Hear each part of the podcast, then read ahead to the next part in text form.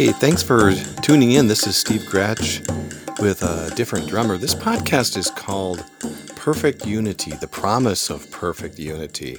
And I found this verse in Colossians 3 13 through 14. It says, Bear with each other and forgive one another if any of you have have if any of you sorry has any has a grievance against someone let me read that again. Bear with each other and forgive one another if any of you has a grievance against someone. Forgive as the lord forgave you and over all of these virtues put on love which binds them all together in perfect unity I wow, you know, I love the book of Colossians, especially chapter one. Um, just so exalting of Christ and who He is. But this this verse is so so great for the church to build unity, to bear with each other. Um, I I came up with a saying here a while ago, and um, I'm not always uh, uh, practicing it myself. It's but it is something to keep in mind, and I thought I would share it with you. And uh, it says my my my thoughts were to um, here it is. I'm going to say it now. Be thankful to God for what He has done, and be forgiving to others for what they have done.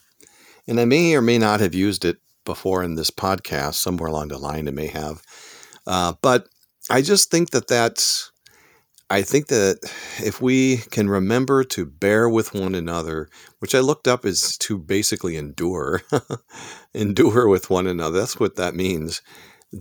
And I think if we're thankful to the Lord, first off, the thankfulness for what God has done and forgiving others for what they have done, we're going to be wronged. We've all been wronged. I just got laid off here back in December, and I can't figure out really why. I don't spend a lot of time thinking about it I honestly don't want to be bitter and I just want to I just want to move on. Honestly, I, I'm excited for a new adventure and uh, but I just, you know, sometimes people are wronged for, and it might be, it might only just be for financial reasons. Uh, probably is, but we all get wronged. And so I think we just, even if we don't know why we've been wronged, I think it's a good idea for us just to forgive, forgive each other, forgive one another, especially in the church. The church, we're supposed to love one another, and that's that's a that can be tough because some some of us are unlovable. that's awful. It can be though. There are some sometimes we run into those things, and so let's just love one another, forgive one another, be thankful to God, and bear with one another. Um, or the other I um I always use this verse in Hebrews.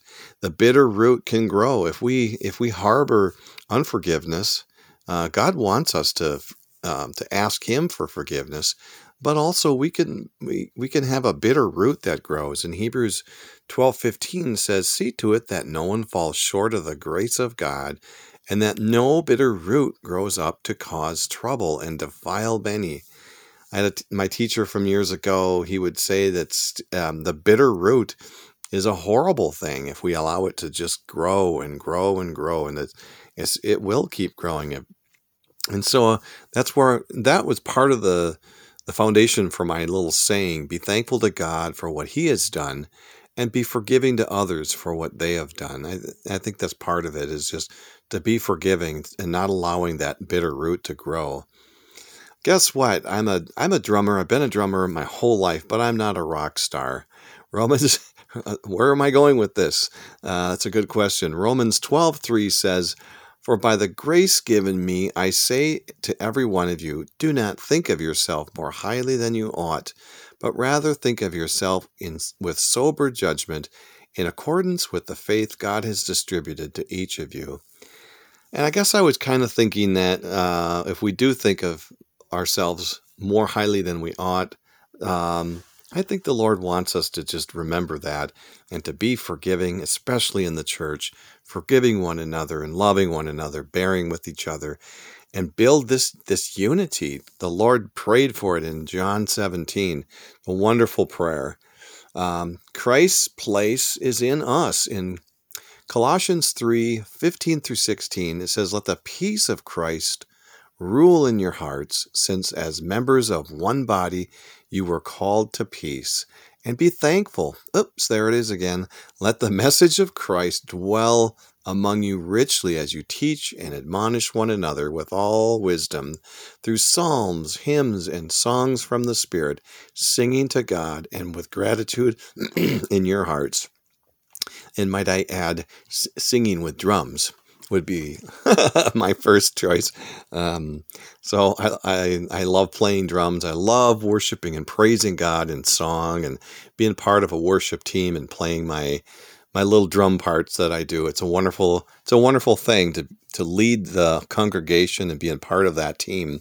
To, to be um, singing to the Lord. It's a great place to be. And, and the peace of Christ will rule in our hearts as members of this one body and being thankful. So we have the peace of Christ, and I'm looking at thankful, and the Word of God is so important. And then we sing. Uh, I, there's been a number of podcasts where I talk about singing when trouble comes. It's a good thing to to remember. Maybe just have a song of praise in our heads to sing to the Lord, that we can praise Him when trouble hits. And so, and here again, the church is is um, together to study God's word. The word brings us together.